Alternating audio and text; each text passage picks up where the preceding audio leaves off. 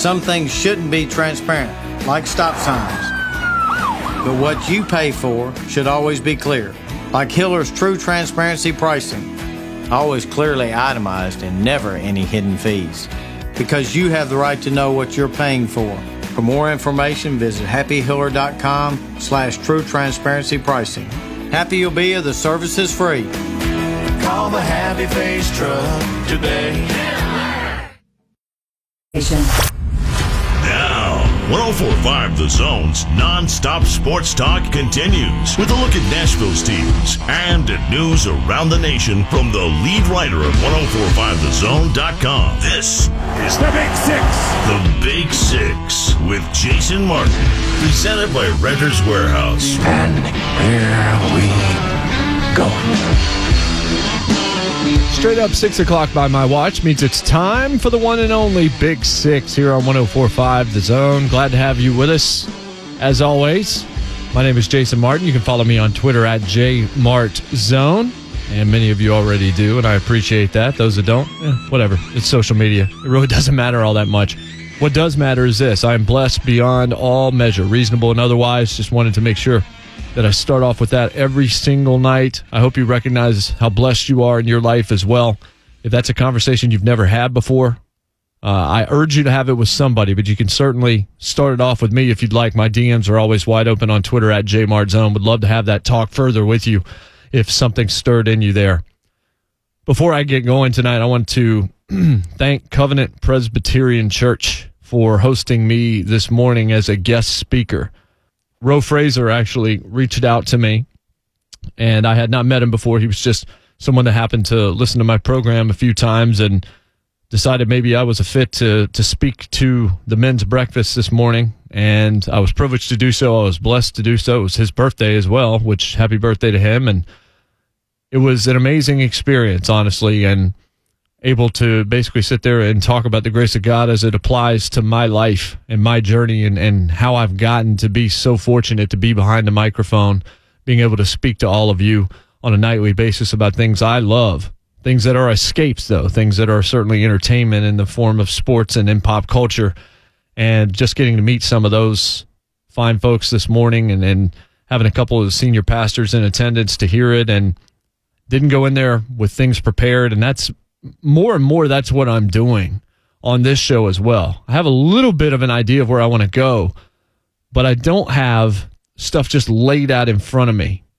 And sometimes I have done that in the past, but it seems like as I've been more free flowing, I've I've been able to I don't know the authenticity and the level of genuineness that I can present. I think increases with the vulnerability of not exactly knowing what the next thing is going to come out of my mouth is. And so all glory to God, certainly. And thanks again to Covenant Presbyterian for, for hosting me. And again, I didn't know what I was going to say. And it turned out to be basically a 45 minute testimony of much of it being the recent years of my life and how blessed I am and how I recognize that all of these things that have come my way are undeserved and unearned. And it's a, it's a wonderful thing to be able to talk about that amongst like minded folks. And hopefully there were some people uh, in attendance this morning that needed part of my message, and that would have certainly made it all worthwhile. But a lot of kind things were said afterwards, and I really appreciate it. And I hope to be in touch with those folks going forward. Tonight is really interesting because tonight is hope night for a lot of fans of the NBA. And we talked pretty much nothing but NBA yesterday. We're going to talk heavy basketball this week. I wouldn't tell you about that. But tonight is the NBA draft lottery. Usually that is okay, well, let's see who's going to get the first pick and who's going to get the second pick and whatever. Tonight it's different because not every year do you have a Zion Williamson. Not every decade do you have a Zion Williamson. Not since LeBron James has there been a prospect this hyped, this coveted, this desired by multiple franchises. And so everybody is paying attention because this is the Zion sweepstakes. That is what we are witnessing right now. That is what is going to happen tonight as we find out who gets that number one draft pick and who's actually going to get Zion Williamson. And so let me explain the rules to you because the actual postseason format, in terms of where you finished determining your playoff odds and determining your lottery odds, have changed. The first three teams, New York, Cleveland, and Phoenix, that being the Knicks, the Cavs, and the Suns, have a 14% chance tonight. That's the best chance of landing Zion Williamson. Chicago Bulls next at 12.5%. Atlanta Hawks have a 10.5% chance. Washington Wizards, 9%. New Orleans Pelicans, 6%. Memphis Grizzlies here in state, 6% as well as the Dallas Mavericks at 6 3% for the Minnesota Timberwolves, 2% for the Los Angeles Lakers, who are making all sorts of news for the wrong reasons. The Charlotte Hornets, 1%. Miami, 1%. And Sacramento, 1%. If Sacramento were to get it, then that goes to the Philadelphia 76ers. And what a story that would be. But most people have kind of just said, well, the Knicks are going to get this guy. Well, they have the same chance as the Cleveland Cavaliers and the Phoenix Suns. Cleveland just hired a brand new coach in John Beilein. I'm going to talk about, I'm really going to talk about a weird sort of line of thought from Jay Williams, the former Duke star and the ESPN analyst, in the wake of John Beilein leaving Michigan and what he said about Juwan Howard and the culture of Michigan basketball, which I think is going to be entertaining and interesting. We'll talk about that in the next segment. But the Knicks have looked at this and their fans have just gotten it in their heads that they're getting Zion. And maybe they are. But the Board of Governors changing this lottery system. The revamp format basically it ensures that the team with the worst record is not going to get anything worse than the fifth pick. But before, it was no lower than fourth. New system's going to level the odds at the top of the draft lottery so that the teams with the three worst regular season records each have the same chance of winning the lottery. That being the 14% chance that I talked about with Phoenix, Cleveland, and the New York Knicks. Pre 2019, the top seed had a 25% chance of winning the lottery, second at 19.9 and the 13 and the third seed at 15.6. Then the other participants reduce themselves gradually, and that doesn't necessarily change. But the worst record doesn't give you quite the advantage it used to. So it could be Cleveland. It could be Phoenix. It might be the Knicks. If the Knicks were to get Zion Williamson and potentially Kevin Durant, and if you get Zion Williamson, maybe KD, that makes it an easier decision. I want to go play with that guy. Maybe Kyrie wants to go there too, or a secondary star, if not Kyrie, if he wants to go join LeBron in LA or who knows what he's going to do. But the Knicks have the fourth best odds, I believe it is, to come out of the East next year because people assume Kevin Durant's going there. Vegas assumes that's where he's going. They have just as good a chance, they have a better chance than anybody, or at least the best chance, along with two other teams, to get Zion Williamson. If New York gets him, or if the Lakers somehow get him, you can go ahead and pencil in it's rigged. Adam Silver's rigged it. The NBA's rigged it. I'm here to tell you that's not the case. You might want to talk about that with Patrick Ewing back in the day, but they're not going to do that. The fraud charges and the legal entanglements that could come from the false lottery, it's not going to happen. I don't know if the Knicks are going to get him or not. I think that the NBA is better when the Knicks are good, and the Knicks haven't been good in any consistent way since the mid 90s, since Jeff Van Gundy was hanging on to Miami players in the Heat since John Starks, since Charles Oakley, since Anthony Mason, since I guess Mark Jackson he was there for a time, since Greg Anthony, since a lot of guys that now wear suits and analyze the game for a living. But hope is really interesting in sports because after the season ends, you start to look towards the next one and you try to find hope. Even if you're the Cleveland Browns, you've tried to find hope for years after years after years after years. Christopher Martell, who hosts the Neutral Zone right here on this radio station, does a fantastic job. He is one of those Cleveland fans that's just sticking by it year after year. And now he's got a team that Louis Riddick believes is going to put up, you know, 11 wins this year. I have my doubts, but they certainly have a quarterback of the future and a quarterback of the present in Baker Mayfield. And they've got Odell Beckham and they've got Juice Landry. And they will have Kareem Hunt after eight games, after he finishes off his suspension and they've got a young defense, talented secondary. Myles Garrett's a beast. They've got everything you want. They've also got a first year head coach. They've got a lot of volatile players and personalities. And if they could all coalesce and just go after the victories, they could be extremely dangerous. But every team Doesn't matter who you are. All of a sudden, you're going to win the division next year. Tennessee Titans going to win the division every year. They're going to they're going to win the South this year. I know who you are. You've called the radio station before. You've talked to me before. Hope is a great thing. May we never lose that. Sports would really, really stink if you just assumed you were never going to get there. Cubs fans, hope. Me as a Braves fan, hope. Hope usually can be blind. But if you're a Knicks fan, or you're a Cavs fan, or you're a Suns fan today, you have hope in a young kid that's played one year at Duke that's going to come in and potentially change the world. He's going to be the biggest marketing star the NBA has seen since LeBron, and I don't know that there's even a close second.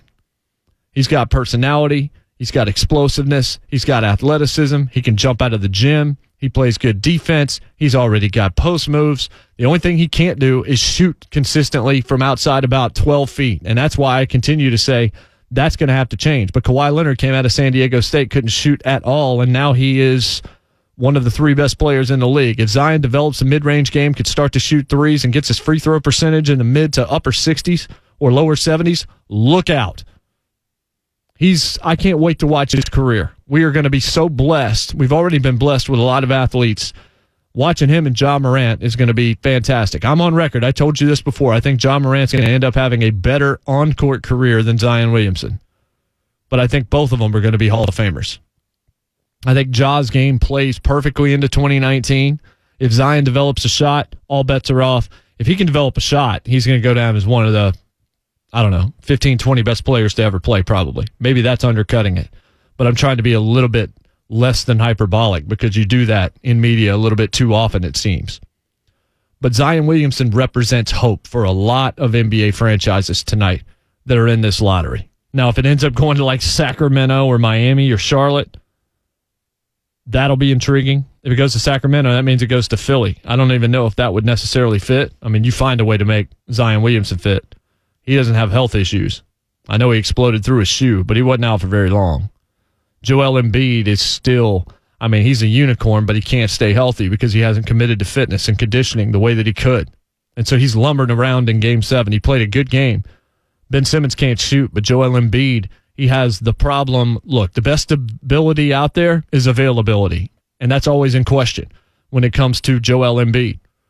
Knicks getting Zion puts the biggest marketing superstar in the biggest market, not just in America, but in the entire universe, in the world.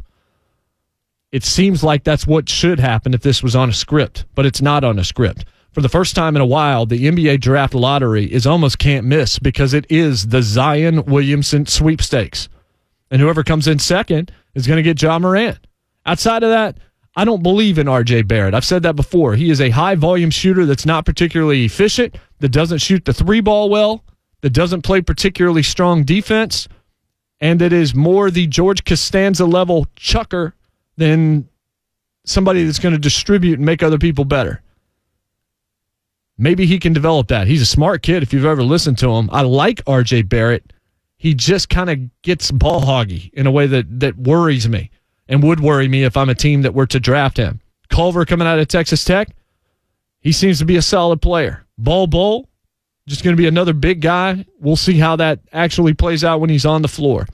There are some talented kids in this class. DeAndre Hunter out of Virginia is going to be a contributor, I think, in this league for eight to 10 years. I don't know if he's going to be a Hall of Famer, but I think he's going to be like a borderline all star player. It's going to do all of the things that you want. I mean, he's coming from a great program. He's the kind of guy that you would assume back in the day San Antonio would have would have coveted. Smart teams like that that just they get these guys that contribute in multiple ways. DeAndre Hunter is going to be that kind of guy. He's a great scorer. He's he's a very good athlete, but he rebounds and he plays defense and he commits to do everything. So this is going to be fun tonight. Draft lottery will be on television tonight, and we're all just going to sit there and say, okay, who's going to get Zion Williamson? Because Zion represents hope, and hope is one of the things that makes sports wonderful. So we'll all have our eyes peeled on that. Coming up next, Cleveland Cavaliers, John Beilein, and Jay Williams with kind of a weird thread on social media about what Michigan should do next. That's where we head next as the Big Six rolls along here on a Tuesday in the Music City on 104.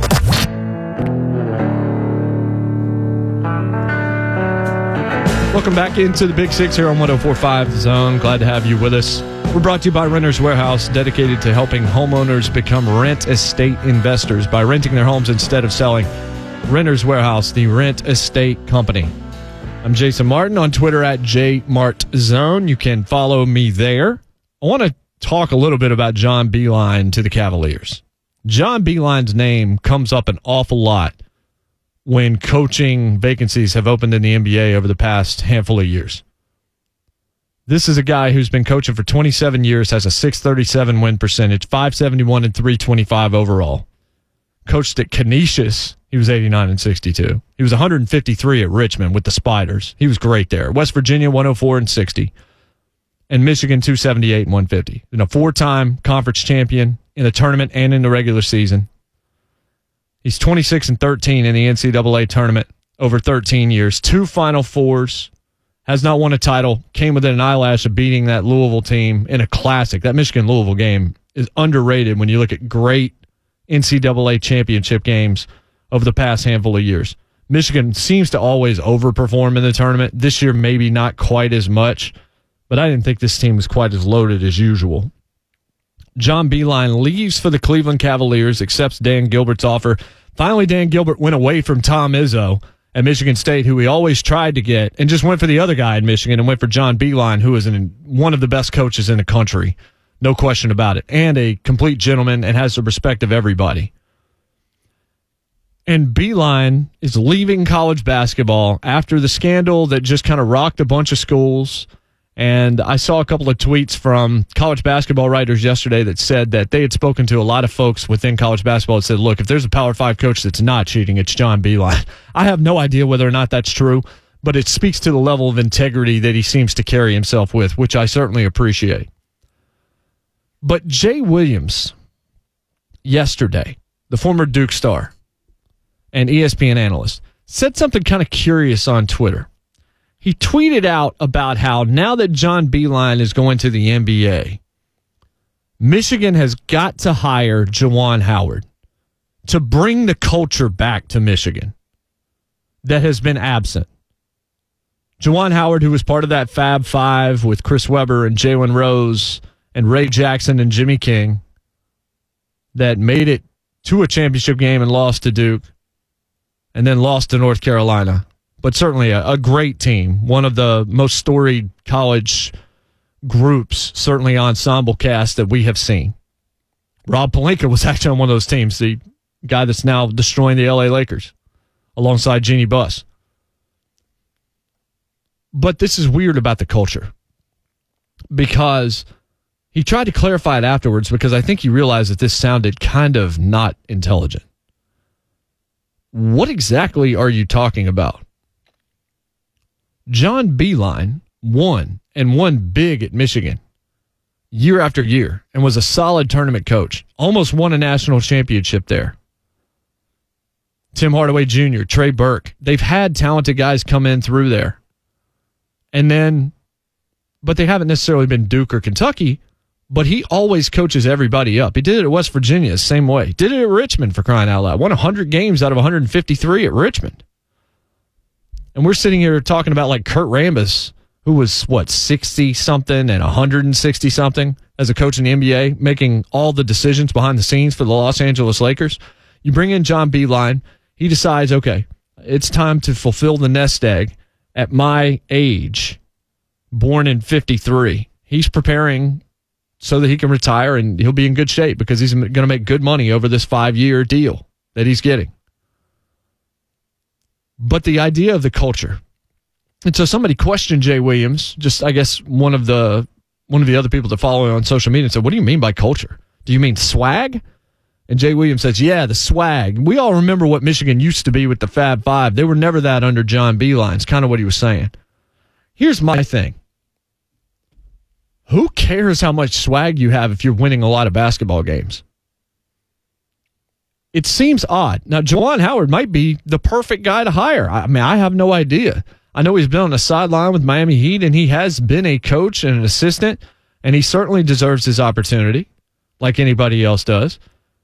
But are you hiring a guy based on swag so that he can bring the culture back, or are you hiring a guy because he's the right guy for the job. I don't know who it is. I think they should interview Juwan Howard if he's interested in that gig. But Michigan's one of the premier jobs in college basketball. Of the football first schools, Michigan basketball still matters quite a bit because they do have a pretty storied tradition. Back to Bill Frieder, and then certainly to Steve Fisher, who was there during those Fab Five years. I mean, they when they're good, they really do help to buttress that Big Ten. And it has been a good rivalry between Beilein and Izzo in the state of Michigan. And we saw that again this season. But John Beilein's culture, other than winning basketball games, should be pretty much irrelevant. And so Jay Williams tried to clarify, and he basically said, well, now that Beeline's gone, this is nothing against Beilein. Beilein's a very good coach, but now let's get the swag back. What?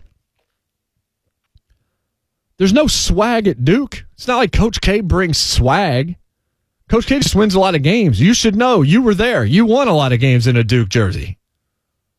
John Beilein is a great X's and O's game day coach. He makes great adjustments.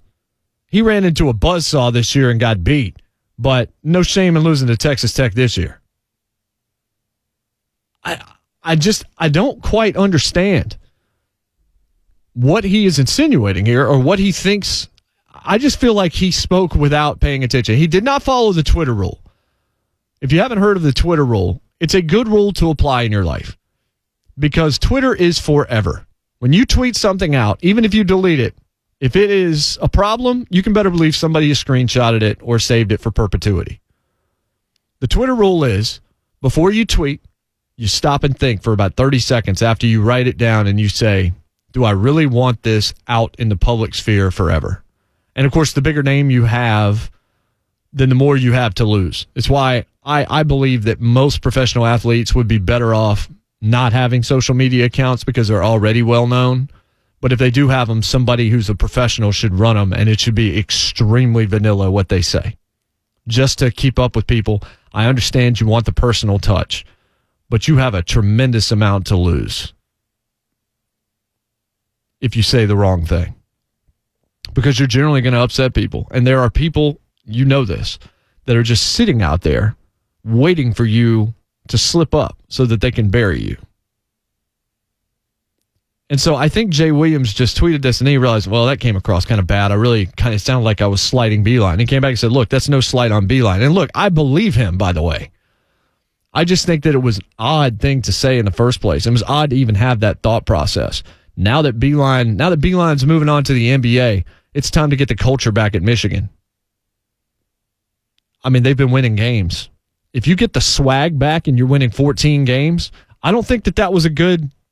I don't know if that was a good trade. Beilein has been at Michigan since 2007. He took over a team and it was a 10 win team that first season. Then he went 21 and 14. Then he had a 15 and 17 season.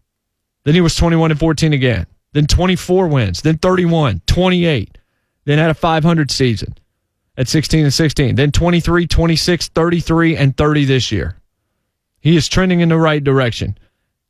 At Michigan, he was a 650 win percentage. Harbaugh would love to be as consistent as John Beilein has been for as long as he's been. He's won everywhere he's been, and he has coached at schools that don't necessarily have the recruiting advantages in basketball in particular. West Virginia is definitely not a basketball school, but he had a 634 win percentage there. At Richmond, it was 654. Canisius, it was 589. He's a guy that has respect, and he's been doing this for a long enough period of time that one would think players are going to listen to him. Now, who knows? College coaches, great college coaches, sometimes it doesn't translate to the pros, and he is a little bit older. But I think this is kind of a last ditch kind of maybe it's a challenge for him, or maybe it's just, all right, I'm going to make some money and let's see what we can do here.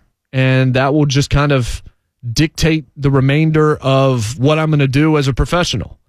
But he's going to a Cavs team that has a potential tonight. Now, look, he he takes this deal and it gets out there yesterday that John Beilein is going to become the, the new coach of the Cleveland Cavaliers.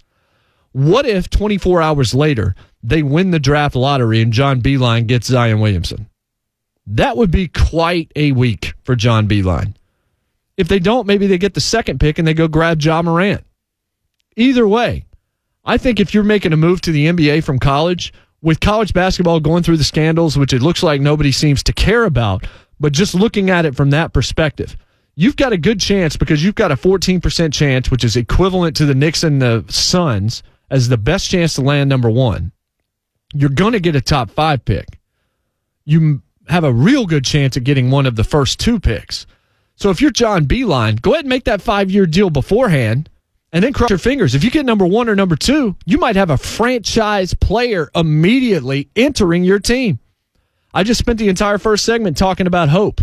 I don't understand Jay Williams talking about the culture at Michigan because the culture only works if you're winning. A whole lot of front runners in this world that are funny and cracking jokes, and then when they lose, you don't hear a peep from them. And then you then they get killed for that. That's what people like me unfortunately do for a living. Is we find things to nitpick. Notice I haven't talked about Joel Embiid crying. That's because he cared. I don't think he phoned it in that night at all. I don't think he's in great condition. I think that maybe that commitment could come this year because he has the potential to be a top five player in the NBA without any question. If his health will will be there for him, if he can just commit on that side. But he really cared about this. And Marc Gasol coming up to him and, and telling him, look, you're going to be back here. And just the respect there.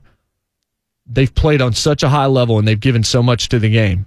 You're not going to have me sit here and just laugh because Joel Embiid cried. These guys do care.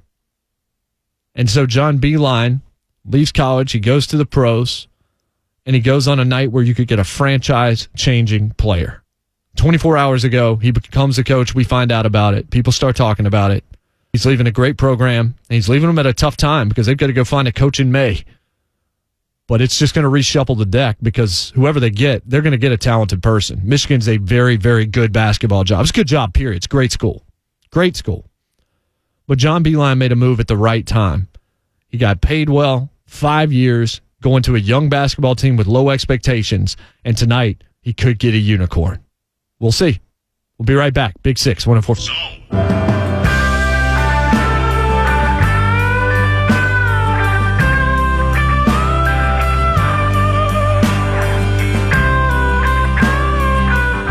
Glad to have you with us here on a Tuesday night in Music City. This is the Big Six here on 1045 The Zone. I'm Jason Martin. I'm on Twitter at JMartZone. You can certainly follow me there. Reminder if you miss any part of this program, subscribe to the Big Six with Jason Martin through your podcast catcher of choice. You can get the full archive, everything that uh, we've done on this program. You can also subscribe to the Pop Six with Jason Martin, my pop culture podcast. We've had a lot of fun. We did a month on Friends. We've done a month on The Office. We just did a big Marvel Cinematic Universe cast last week. We're going to do another one this week. Lot happening around me. I'm also going to be in on the Wake Up Zone on Thursday and Friday as Mark Howard's going to take a couple of well deserved days off. And of course, the Jason Martin Show coming up on Sunday from uh, 2 to 5 a.m. here. First two hours you'll hear live on 1045 The Zone, Fox Sports Radio. Also be in for Jonas Knox on Saturday from 1 to 5 a.m. And you'll be able to hear all of that here on 1045 The Zone as well. One thing I have not talked about on this show that a lot of the other media people certainly have, and certainly it's been discussed on the other shows on this station too, is Nashville and Major League Baseball. And I'm not a fan of this. I know John Leuer is, is going to wants to sit down with Rob Manfred and wants Nashville to get a team, and it looks like Nashville or Charlotte might get one. Portland's still in the mix as well. It's not that I hate the idea that Nashville is going to get baseball. It's that I don't know if Nashville can support it. And so let me lay this out for you a little bit. There was a question that was asked a couple of weeks ago to me as to whether or not Nashville was a sports city that likes to party or a party city that also likes sports. You could make an argument either way, but I think it's the latter. And so when you think about the Tennessee Titans, the NFL is the NFL. That's one thing. It's the best pop culture thing in America bar none.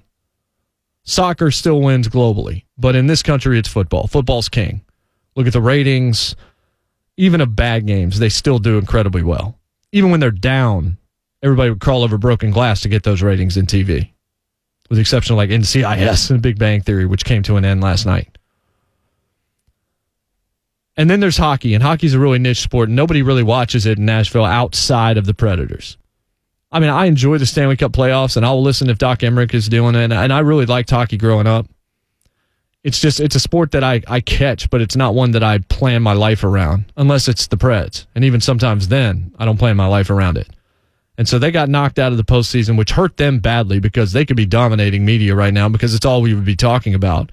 But getting knocked out in the first round means you can only talk about contracts that you can't move so long until it's just kind of a wrap there. But Major League Baseball is a completely different animal. You've been to Sounds games. I've been to Sounds games. They're fun. They're not fun to sit there and watch every pitch. And one of the most weird things, and very few people do it, thank goodness, but newspaper reporters or reporters that cover minor league baseball for the wins and losses, nobody cares. All we're doing is looking at players that might be able to go to the next level. We're just kind of trying to get behind them from the community standpoint. But do you know the Sounds record? Have you ever known the Sounds record? The Sounds is a fun place. You know, I've gone, you know, I've taken taken a gal on a date there. You sit out there on the berm on like a, a blanket or something like that, have a Coke. It's a it's a good experience when I went to the opening of SunTrust the first day. I was there for the Braves when they opened that park. And I didn't watch nine innings that game. I walked around the stadium for a large part of it just to see everything. And you can kind of check in. Baseball, you can kind of check in and check out of. Now, when you get to the NLCS or the ALCS and World Series, maybe that's a little bit different. But it is a different kind of sport. But back to the question at hand about whether Nashville is a party city that likes sports, which is kind of my side of that argument. Nashville finds the biggest party and then they do it up. Look at the NFL draft. That was the biggest party in town, and so 600,000 people showed up. The Titans, that's an aberration. That's a different story because it's the NFL. That's why I said that off the top. Football, we're eliminating from this discussion. The Preds became a great party. It became a great atmosphere, and they started winning.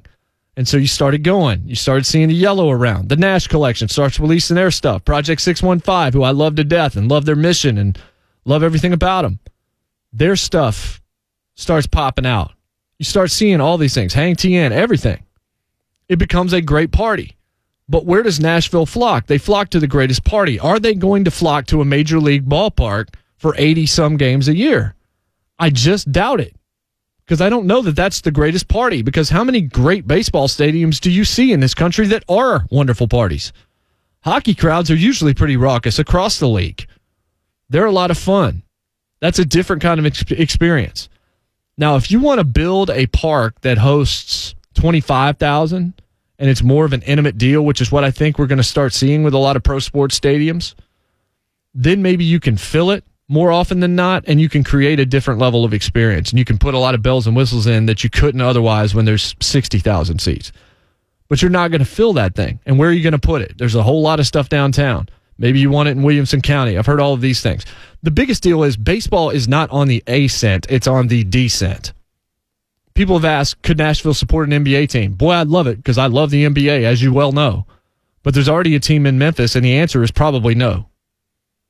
Nashville is a big enough market at this point, and sports is important enough in many respects that all sports could make the argument that it would be a good place to put their next franchise. But first off, baseball doesn't need to expand. It needs to take teams from somewhere else, if anything, or it needs to contract. There's already too many teams. But there are other logistical issues with baseball, not the least of which is there's just too many games. Again, the Sounds is not a great party. It's just a good place every once in a while. If you don't have anything else to do, go watch the Sounds play. And that's not sliding the Sounds at all. They do what they do exceedingly well. But this ain't the Predators.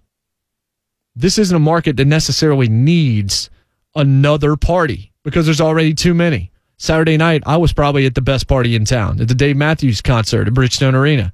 That was a great time. Everybody coalesced around that. Whereas a big act at the Ryman, same difference.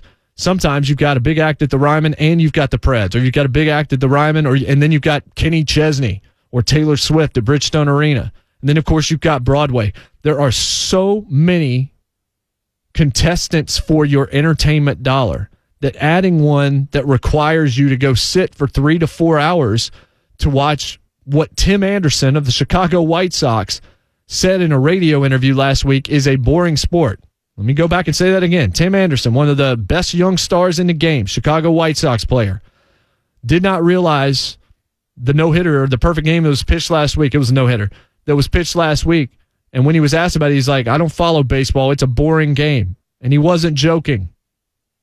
I talked about that on Saturday when I was in for Doug Matthews with Alan Cockrell. It's a sport that is losing more and more because the younger crowd, even if they're playing it, the experience ain't the same. The game isn't what it used to be. Right now, it's a lot of home runs, it's a lot of strikeouts. The nuance of the game has sort of been lost. You're seeing basketball sort of trend that way with the three ball. Or at least it's becoming a little bit tedious to watch a bunch of bricks all day long. But bringing baseball brings issues and it brings requirements. And it, I just look at it and I say, are you really going to go to enough games to make this thing work? The last thing you want is to bring a team here and not support it. If you get here, get them here and they start to win, does that spiral downhill and do they become the Predators? I just think the Predators atmosphere is something you can't duplicate in baseball. One of the big reasons is, I mean, maybe you make it an indoor stadium, you can make it super loud. I just don't think you need another pro sport here. I think you've got all the music and you've got the Titans and you've got the Predators and you've got other things in the way that would make this a major uphill climb for Nashville. If they get it, believe me, I'll go to the games. The other problem is we already have teams. I'm a Braves fan. You may be a Braves fan. You could be a Reds fan. There's people in this building who are Cubs fans and Astros fans and Cardinals fans. We've all adopted a team already. If Nashville gets a team, are we supposed to drop that and become a Nashville fan? I mean, I'll pull for them if Atlanta's not playing, I guess.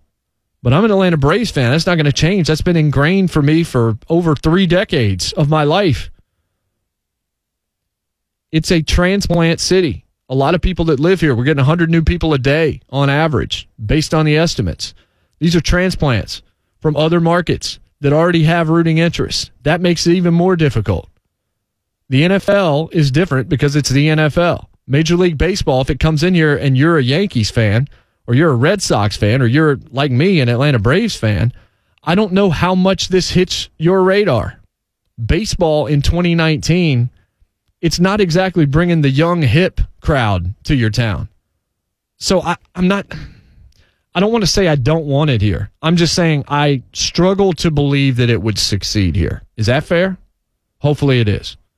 Write me at jmartzone on Twitter if you disagree. I'll be glad to entertain those arguments. I have no problem being wrong. Would love to see it get here and it be supported. I just think a little bit too soon. Nashville is growing. It's expanding hugely. I don't think that it needs to expand to Major League Baseball right now. We'll be right back to finish the show. Big Six, 1045 The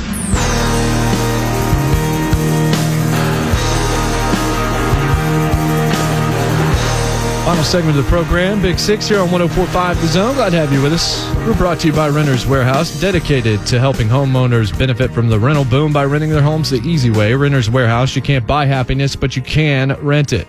So Joe Flacco has, well, he was asked about Drew Lock the quarterback that Denver selected, came back up and selected in the second round of the NFL draft. And Joe Flacco, of course, acquired from the Ravens. Case Keenum shipped out. And Joe Flacco was asked about Drew Lock and basically said, I'm not going to mentor him. That's not my job. I want to play the best football of my life, blah, blah, blah, blah, blah, blah, blah, blah, blah. Before I even comment on this, listen to what Dan Orlovsky had to say on ESPN this morning when he was asked about this. Dan Orlovsky, who is one of the best analysts in the business already. But listen to what he had to say about Joe Flacco, then I'll talk about it on the other side. Well, I can appreciate Joe's mindset, but he's wrong. He's 100% wrong. And first of all, let's look at Joe as the player, right? In his last six seasons, one time has he thrown for more than 20 touchdowns. One time has he thrown for more than 4,000 yards. So, in many ways, he is an aging veteran mentor. When you ask Joe, what's my number one goal? It's, it's I want to go win football games. Well, if you ask them, hey, are you going to mentor DaeSean Hamilton or Courtland Sutton or two young receivers for Denver? He would say yes. Are you going to mentor Noah Fant, your tight end that you just took in the first round? He would say yes, because it's going to help us win football games. But let me throw this out, Greeny.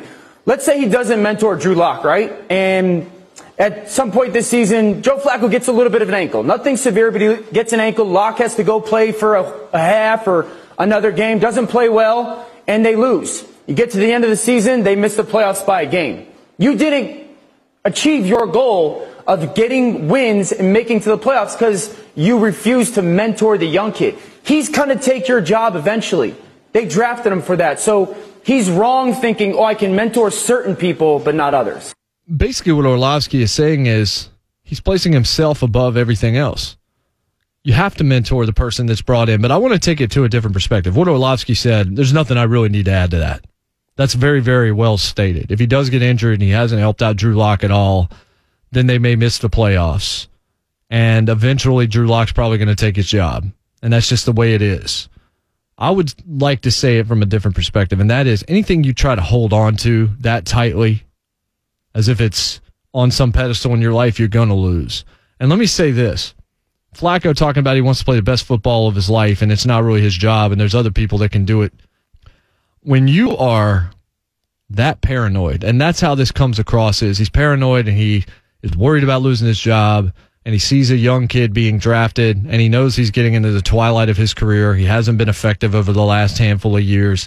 He was basically expendable in Baltimore because of Lamar Jackson, who I'm still not sure is a long term quarterback in this league. How can Joe Flacco enjoy what he's doing for a living when he's trying to protect this at all costs? He's going to be so concerned about his own job that he's going to forget that he's playing football. I know he's making millions and he is doing it at a high level and he cares about winning. I'm not saying that. I understand winning has to matter and you have to play like every game is your last. But I hope that people that do this for a living also have a chance to enjoy what they're doing.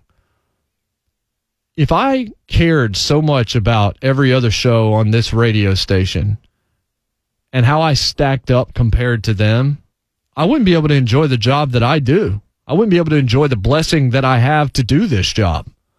The only thing that I can really focus on is how I treat other people and how I do my job. And make no mistake, from day to day, that varies. Sometimes I'm really displeased with how I treat people and how I do my job. It is a push pull, it's a constant struggle. I am more imperfect or as imperfect as everybody listening right now. And I don't think that if I were cold to everybody here, if I didn't talk to any of the producers, if I did not when people would write me from the industry or say kind things or people would ask for my advice, if I would just shut them down, not ever have conversations because I don't want the job market to become more flooded and for people to be able to compete with me. I don't think that that would reap very many benefits in my life.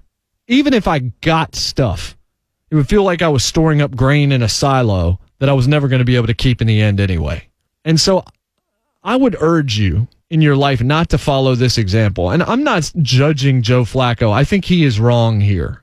But Joe Flacco is not known to be a bad guy in any way. But I would urge you in your life, and, and this is something that is always going to be a push pull, and it's always going to be a struggle because we're selfish and our ego reminds it or reminds us of it at all times, every minute of every day. It's interesting. I was reading yesterday about how you don't think about your body parts unless they're malfunctioning. You don't think about, man, my elbows are working great today. But if you've got a knee injury, all of a sudden that knee matters. Well, your ego is always fractured. Your ego is always in the way. It's always struggling for the top spot. And so that's why I always talk about how you walk around in this life too often with a mirror in front of your face. And if you could just put the mirror down and look at everybody else and just trust in what's going to happen in your own life and worry, you know, just worry about what you can control, which ain't a whole lot but at least try to enjoy what you're doing. I don't need to worry about 3HL or Midday 180 or the Wake Up Zone or any of those shows. I just root for them privately. I just want to see them all be good. I want to see them all just be spectacular. And then, yeah, I want to be good at what I'm doing. I'm going to do the best job that I know how to do, but I'm not going to turn my back on everybody else in the process, or at least I hope not. And this isn't me like saying I'm holier than thou or anything. It's something that you struggle with because your ego tells you, no, I want to be better than that show. And I do hope that I'm really good at what I do.